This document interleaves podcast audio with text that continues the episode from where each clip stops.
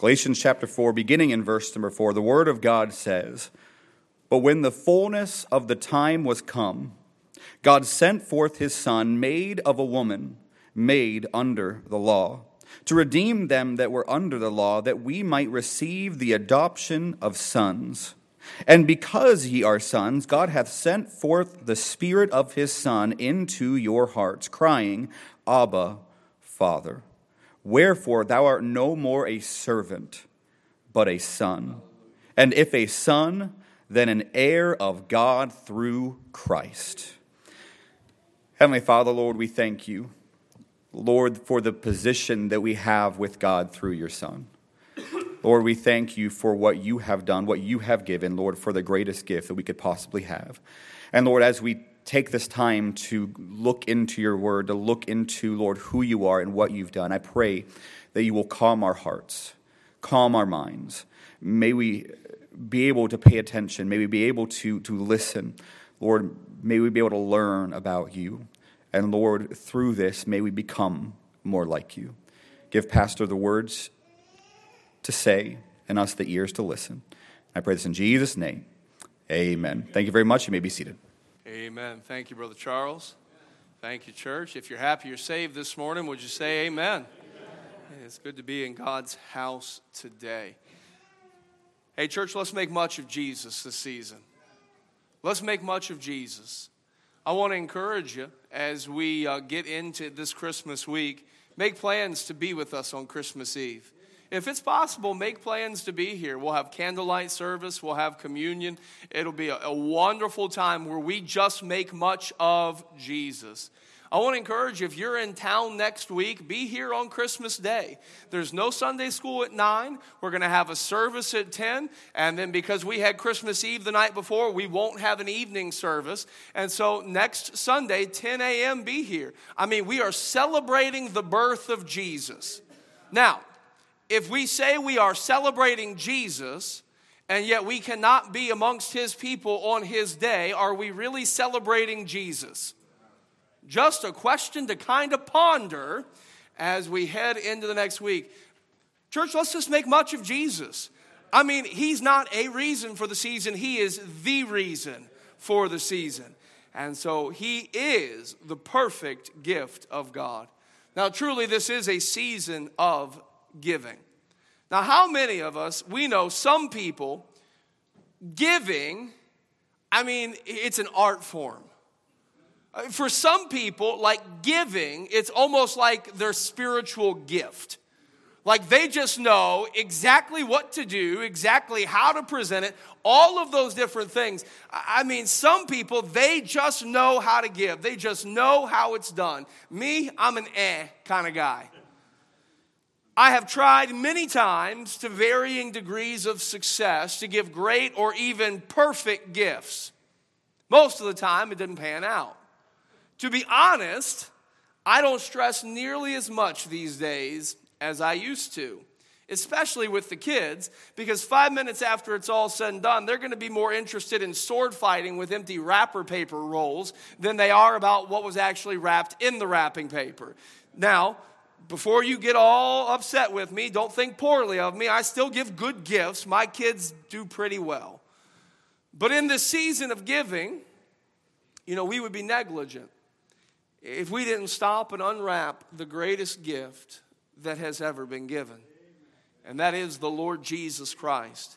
And so this morning from Galatians 4, which may not be something we normally think of as a Christmas passage, I want us to unpack what makes the Lord Jesus truly the greatest gift that has ever been given. Look with me, Galatians chapter 4, and we're going to begin in verse 4 and 5 this morning. The Bible says, But when the fullness of the time was come, God sent forth his Son, made of a woman made under the law to redeem them that were under the law, that we might receive the adoption of sons. I want you to know, first of all, and note first of all from this passage concerning uh, the greatest gift that this, the Lord Jesus, the greatest gift that has ever been given, he reveals to us a perfect plan. He reveals to us a perfect plan. That verse starts, but when the fullness of the time was come. In other words, at the right time, God sent his son. You think about this, you think about through the course of human history to this point, all that had been tried. You think about how from Adam to Noah that, that, that man had tried to, to, to exist and to, to, to, to, to follow God through conscience and what a failure that was. To the point where in the days of Noah it was said that the thoughts and intents of man were only evil continually. We think about how from Noah even to Abraham, we see how government was put in place and, and really reigned during those days, and yet government did nothing to redeem mankind. We think of how God then called Abraham out of Ur of the Chaldees, and Abraham began to follow God, and, and really an age of promise began. And uh, until that point in time, where God called Moses and called his people out of Egypt and, and gave the law to the Jews. Sadly enough, the Jewish people took the law of God and the word of God and they turned what was intended to be a relationship into a religion. Hundreds and hundreds of do's and don'ts, and if A, then go to point C, and if D, then go to step 73. And it was so complicated and complex, and, and the people were so burdened, and, and the whole heart of what God had intended was lost. We see the world around the Jewish people. Uh, we, we see the, the, the, the the different empires that would rise, the, the harshness of the Assyrians, we see the culture of the Greeks, we see the force of the Romans. All of this and so much more had left man morally and spiritually bankrupt. Bankrupt. The Apostle Paul summarized the human condition in Romans 3, beginning in verse number 9. He said, What then? Are we better than they? No, in no wise. For we have before proved both Jews and Gentiles that they are all under sin. As it is written, there is none righteous, no, not one. There is none that understandeth. There is none that seeketh after God. They are all gone out of the way. They are together become unprofitable. There is none that doeth good, no, not one. And so, for all of it conscience, government, promise, law, religion, culture, force all of it, and so much more only revealed that man was totally and completely morally and spiritually bankrupt. And yet, it was at this time that God sent the greatest gift. Why, why is this the perfect gift? Why is this the greatest gift? Because it reminds me that God knows what He's doing and that God is always right on time. How many of us recognize, especially when it comes to gift giving, that timing is everything? I can remember one time earlier in my marriage, and I've shared this before uh, with some of us, uh, that uh, I thought that I had gotten Amy what was the greatest Christmas present known to man. And, buddy, I was fired up about it. I can remember buying it, I can remember bringing it home, I can remember wrapping it, I can remember putting it under the tree, I can remember seeing the anticipation on her face as she said, Wow, this is a big box. Wow, this is a heavy box. Wow, this is awesome. And then I remember the look of masked disappointment on Christmas Day when she opened the box to see her brand new set of pans. You know what I learned? I learned pans are a fine gift for a Tuesday. Maybe not for Christmas, though. Timing is everything. Many had long desired to see the promised one. You think about Adam when Adam and Eve were removed from the garden and we have that promise in Genesis 3:15 about the one who would come the seed of the woman that would crush the head of the serpent and, and help to restore uh, what, what was lost in the fall. You think about how Adam longed that that promised one might come. You think about how Noah longed that that promised one might come as he was on that ark and he watched the world around him get destroyed by a flood. You think about how, how Abraham longed that that promised one might come, how Moses and the children of Israel longed when they were in Egypt that that promised one might come as they battled with the, uh, the, the, different uh, uh, pagans in the promised land, how they longed that Messiah would come. And yet, in the fullness of time, the Bible says, God sent his son made of a woman, made under the law, to redeem them that are under the law. By the way, can I point out here the Bible when it talks about how the Lord Jesus was made of a woman? That's not the normal way we talk about things. The Bible here is very clear, and everywhere else the Bible is very clear that the Lord Jesus came to earth through the virgin birth. Isaiah 7 and verse 14 foretold of this. Therefore, the Lord himself shall give you a sign. Behold, a virgin shall conceive and bear a son, and shall call his name Emmanuel.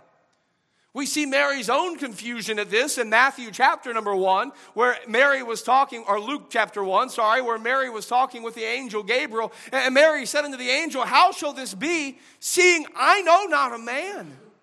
And the angel answered and said unto her, The Holy Ghost shall come upon thee and the power of the highest shall overshadow thee. Therefore, also that holy thing which shall be born of thee shall be called the Son of God. The virgin birth is a must, church, because if Joseph was Jesus' father, then you and I are still in our sin, and we are still on our way to hell. But God sent his son, made of a woman, made under the law, to redeem those that are under the law. He is the God man. You know what? I don't always understand him, but the reality is I can always trust him because he has a perfect plan. God's plan is perfect, and he is right on time with exactly what we need. And honestly, church, this should give us some perspective. Christmas proves God knows what he's doing. Born of a woman, he was given to us. Under the law, he came as us. To redeem us, he came for us. Praise God for his perfect plan. I'm going to tell you, when we have this perspective, this perspective alone helps to provide you and I peace. Because let's be honest, life's rarely easy. There's a lot of hurt. There's a lot of heartbreak. There's a lot of things that I would prefer not to have to go through. There are a lot of decisions that I would prefer not to have to make. There are some times that I wonder, God, what are we doing? God, what are you doing? But God knows what He's doing. And this perspective provides peace because we want relief but we're reminded that God has a reason. We want peace, but we're reminded that God has a process. We see the immediate, but we are reminded that God sees eternity. And hear me, church, we cannot rush God, and we cannot reason greater than God. And when we stop and think about it, the reality is we really have no idea what we really need. I think about my own kids. They provide me illustrations and examples of this all the time. You know what they want? They want pocket knives and cell phones. You know what they don't need? Pocket knives or cell phones. And I wonder how many times God looks at me and, in essence, says, Alan, you don't need a pocket knife or a cell phone. I know what I'm doing. I think about even the disciples. Do you remember what the disciples did when Jesus told them that he was going to die? I think about even what Peter did. Peter said, Jesus, come here, come here, come here, come here. Jesus, Jesus. I can see Peter putting his arm around Jesus. Look, look, Jesus. Come on. No, Jesus, this is not what needs to happen. You need to stop. You need to stop talking like that about yourself, Jesus. You need to stop talking, Jesus. You're going to be king. We're all going to rule and reign with you, Jesus. I know it looks bad now, but but Jesus, you just don't know. You just don't know. And he began to rebuke Jesus. The Bible says, so much so that Jesus had to look at him and say, "Get thee behind me, Satan." When Jesus started talking to the disciples about the fact that he was going to die, the disciples, they did not want what Jesus was saying. They didn't understand what Jesus was saying. But I'm going to tell you what they didn't want in that moment, I am so grateful for today. I am so grateful that the Lord Jesus died for my sins. And not just for mine, but for the sins of the whole world. God's great gift performs his perfect plan. I'm going to tell you, the Lord Jesus came, the gift came not so you could have Christmas, but so that you could have salvation. Can I ask you this morning, have you received him? Have you received the Lord Jesus as your Savior? Have you received him? He has a perfect plan.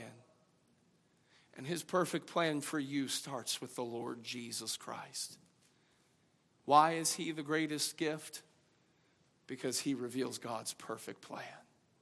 But that's not all. I want us to see something else this morning. Let's look at verses 5 and 6. The Bible says to redeem them that were under the law, that we might receive the adoption of sons. And because ye are sons, God has sent forth the Spirit of His Son into your hearts, crying, Abba, Father. So we have the greatest gift. Why is He the greatest gift? Number one, because He reveals a perfect plan. Let's do it again. Why is He the greatest gift? Number one, because He reveals a perfect plan. He is the greatest gift. Number two, because He reveals our precious position. He is the greatest gift. Because when we by faith receive the Lord Jesus, everything changes. When you and I come to Christ, the Bible says that we are made the sons and daughters of God.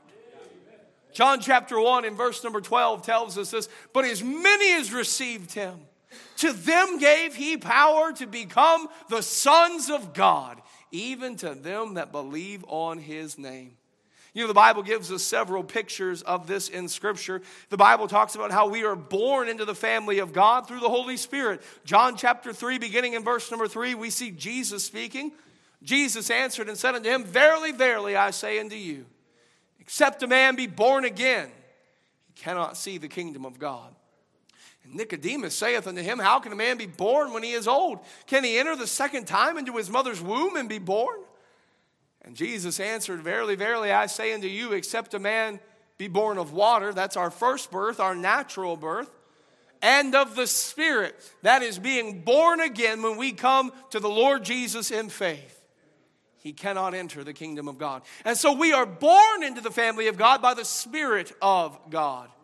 In our passage this morning, we see that we are adopted in the family of God. Now, to be adopted uh, was a Roman law and custom where a child was placed as an adult family member uh, in, within the family with all the rights and privileges of the family.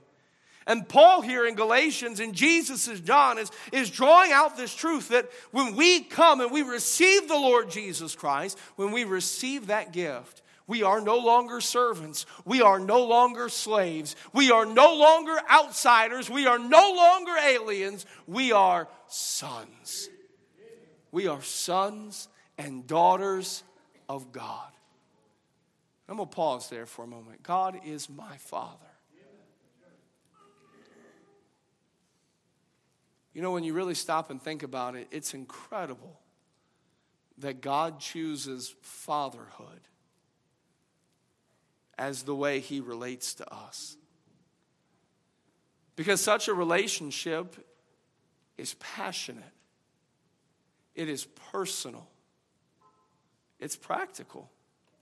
You know, I have learned so much about my Heavenly Father since I have become a father myself. You know what I've learned? I've learned, number one, that my kids have no idea how much I love them. My kids have no idea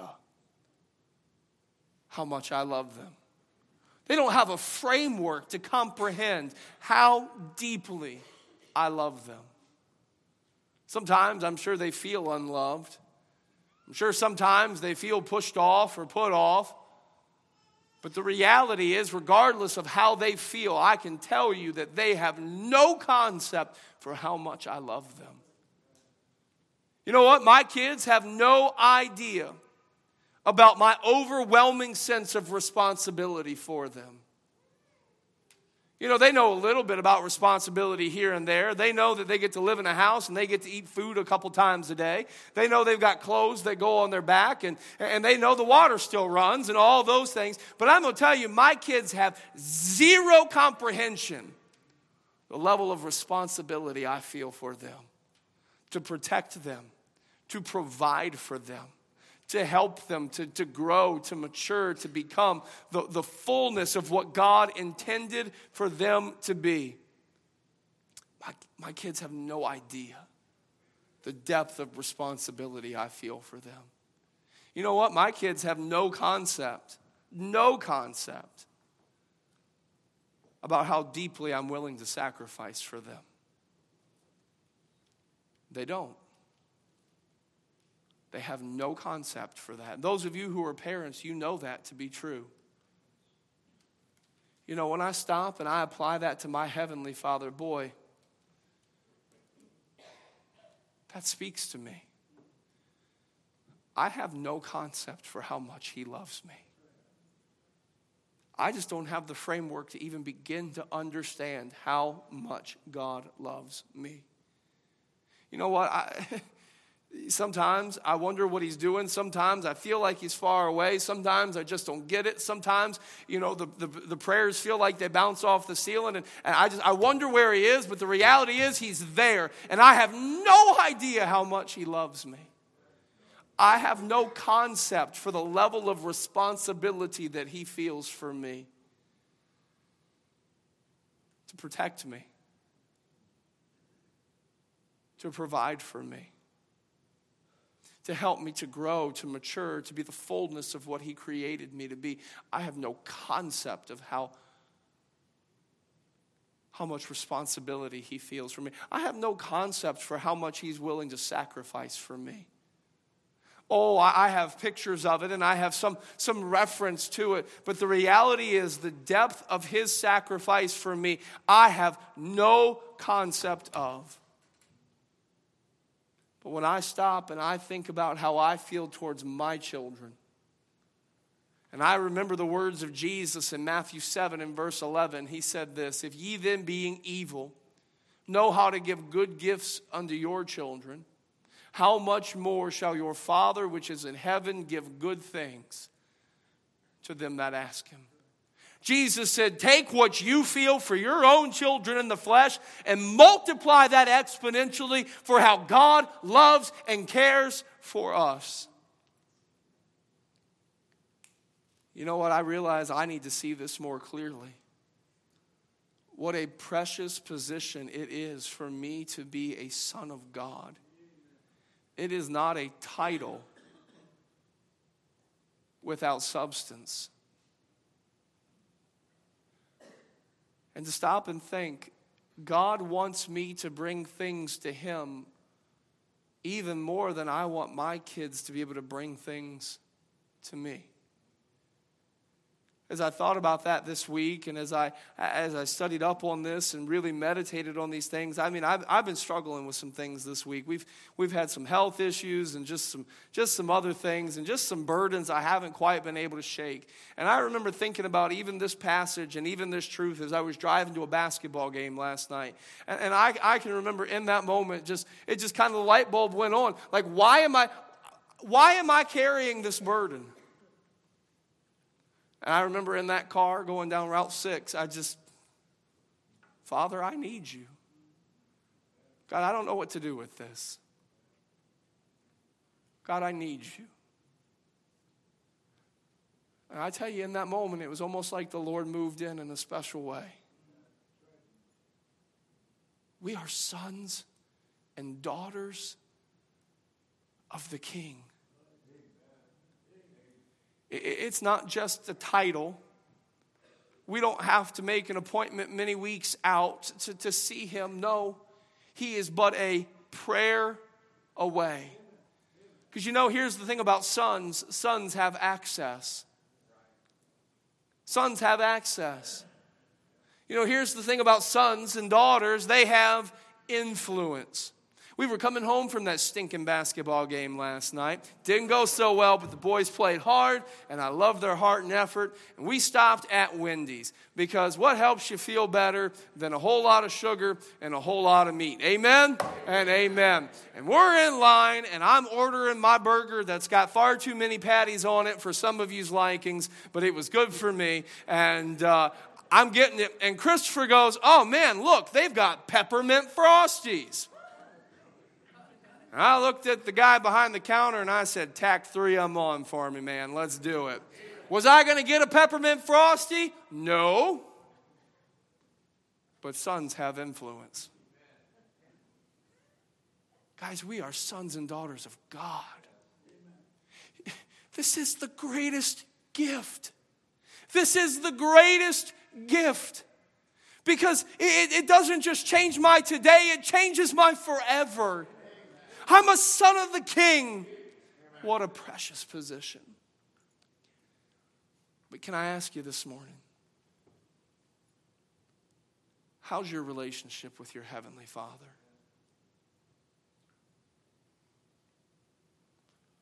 How is your relationship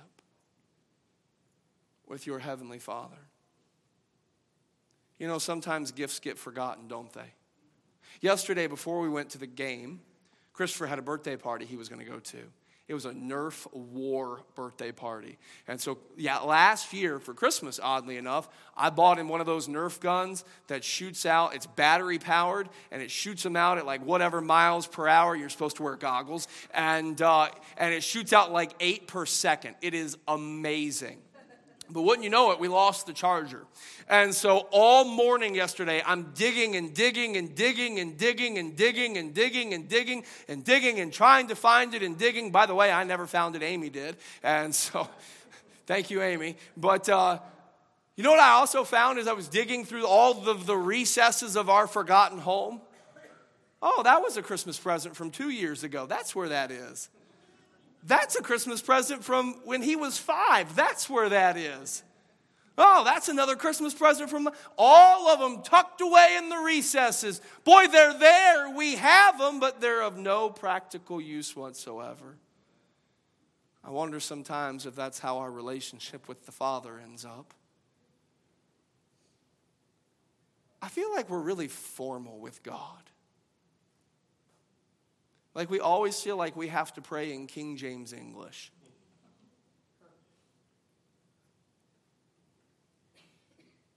But he wants to be our Father. I, I, I, would not enjoy the relationship if my kids, Father, thou great Father. I would likest to go outside and playest with my friends. Thy will be done. Mean, like, dude, what's wrong with you? Just talk to me. Just talk to me. Just rely on me. Just let me help you. Tell me your joys. Let me rejoice with you. Tell me your struggles. Let me comfort you. How's your relationship with the Father this morning? We have such a precious position as sons and daughters of God.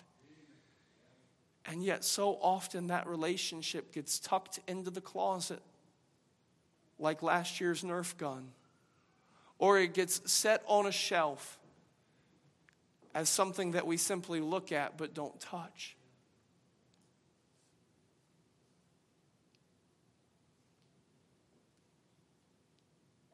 I get to be his son because he gave his. I want to encourage you this morning remove that doubt, remove the discouragement. remove the disappointment that has created the distance. Let me ask you concerning your Heavenly Father, what more could He do? Let me ask you concerning your Heavenly Father, what more could He give? He brought you into the family at His own expense. He has chosen to love you. He has chosen to take responsibility, remove the doubt, and develop the relationship. You say, Preacher, how do I do that? James 4 8 simply says, Draw nigh to God and he will draw nigh to you. I think of it very simply how, how would I want my son to develop his relationship with me?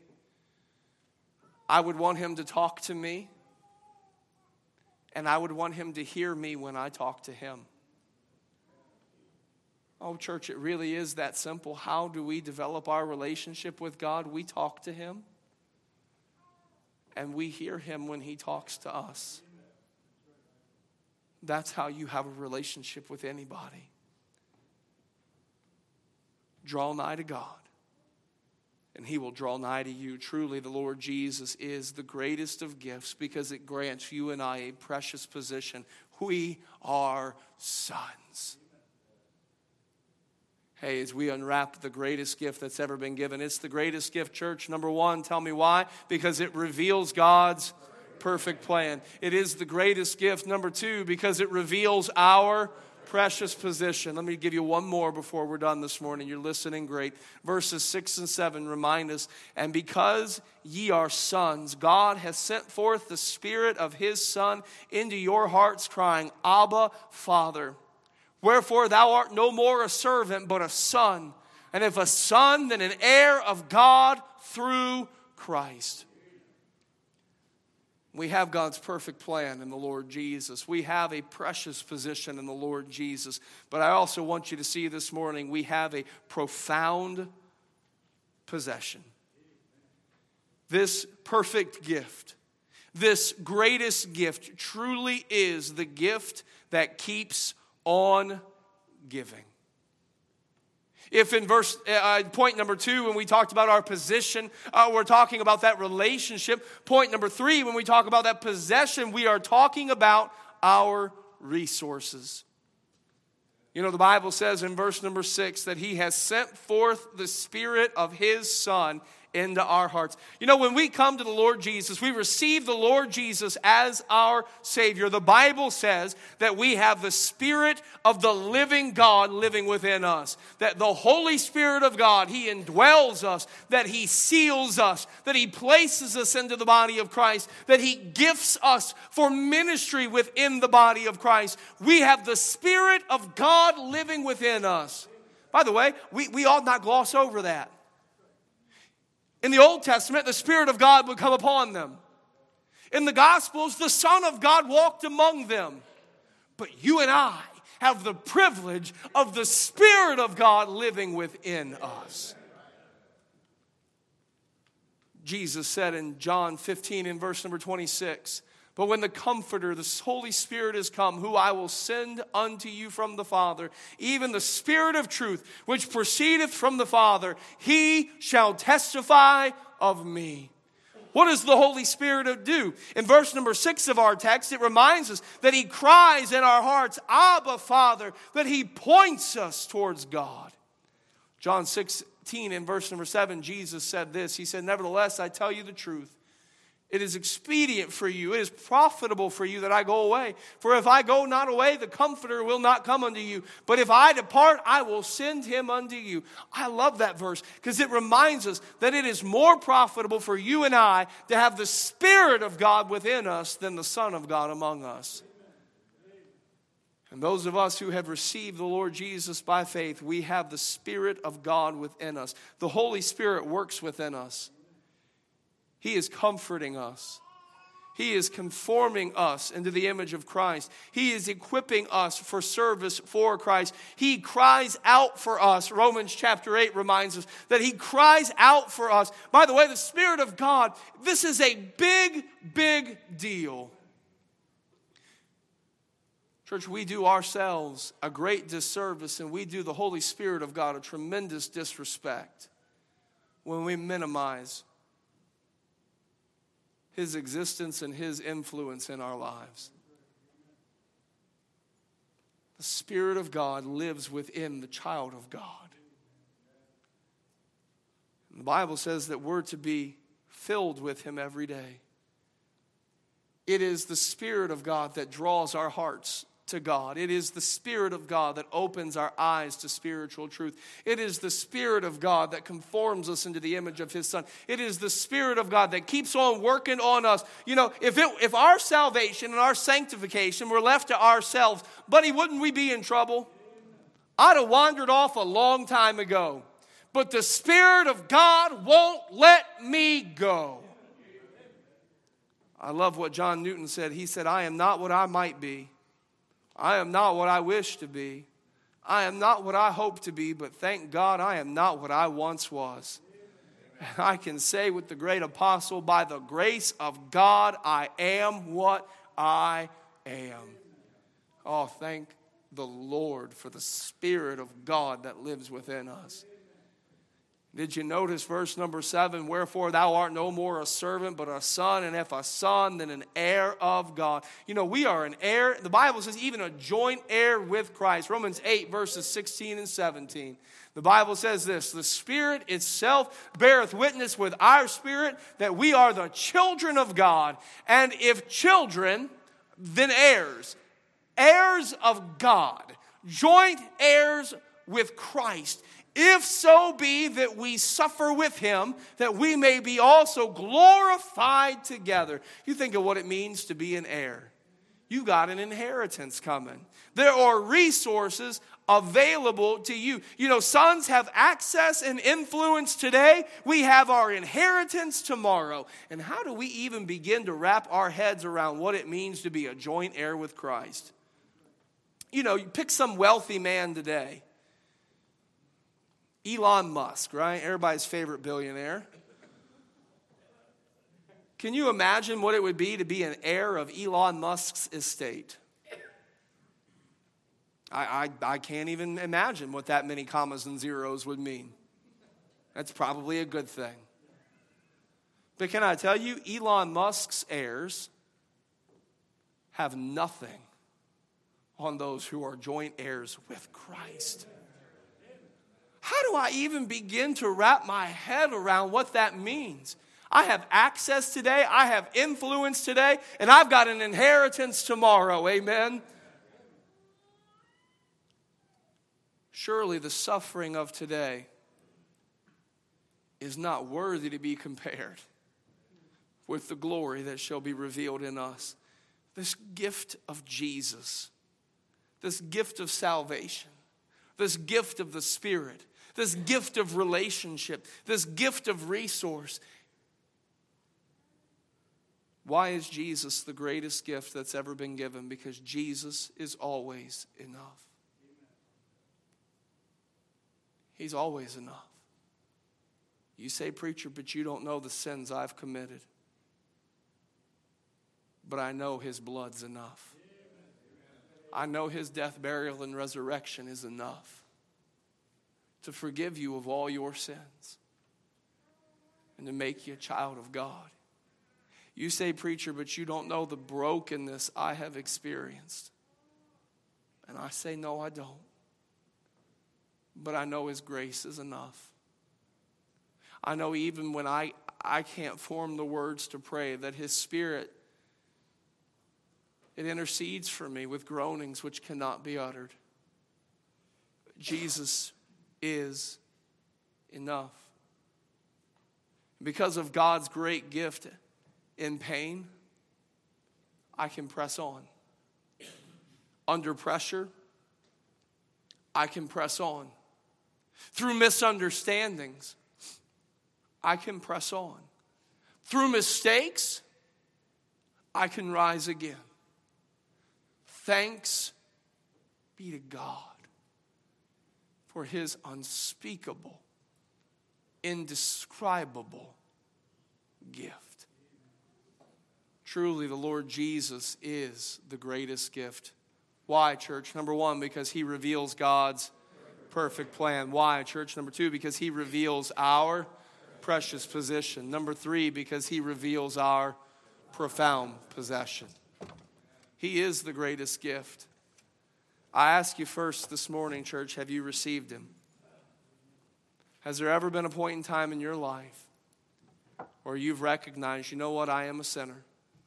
I have done things that I know are wrong. They violate God's word, they violate God's character. I am a sinner. You know what? I would say you're in good company, but I don't know if we can use that word. We're all sinners. We're all sinners.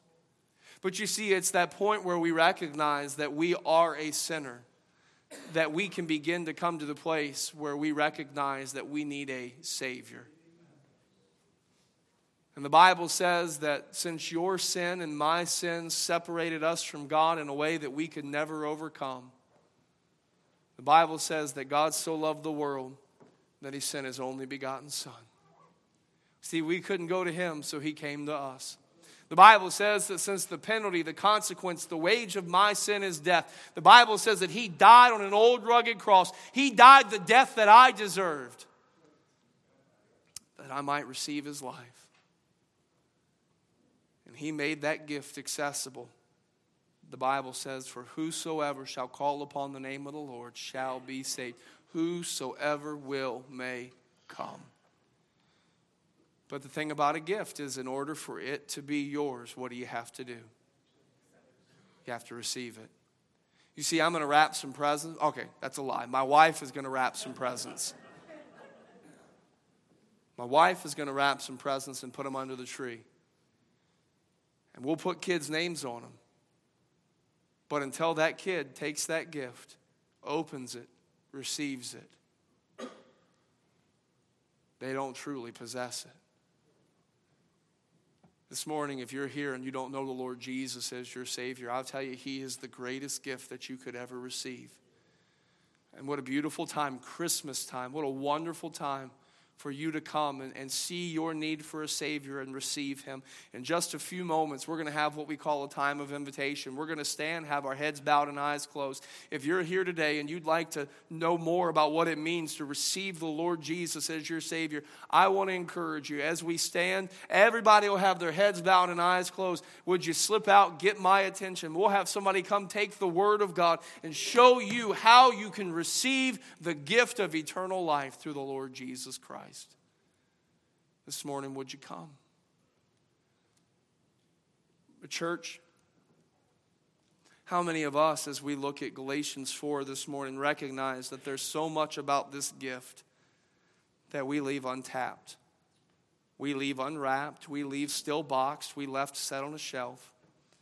I'm going to tell you if this is just a Christmas thing and it's just a church thing, then we've missed the mark. Christian, I wonder would you return today and renew that relationship with the Father? So many of us, we recognize our relationship with our heavenly. The devil wants you to have daddy issues. The devil wants you to have incredible distance between you and your father. And some of you know that that relationship has been tucked in a closet or set on a shelf, and it has just not been anything. Would you come today? Would you renew that relationship? You see, the thing is, for my kids to come to me, they don't have to have the right words, they just have to have the right heart. And when they come to me, I'll bridge the gap. Some of us today, let's renew that relationship with our Heavenly Father. Let's renew that reliance on, on what He's given. Let's thank Him for the gift of the Spirit. Let's thank Him for the promise of eternity to come. Here's the truth. Here's the truth. We ready? This is what I want you to leave with today. The reality is this Christmas, you don't need something new. You just need a new appreciation for what you already have. Because in Christ, we already have the greatest gift.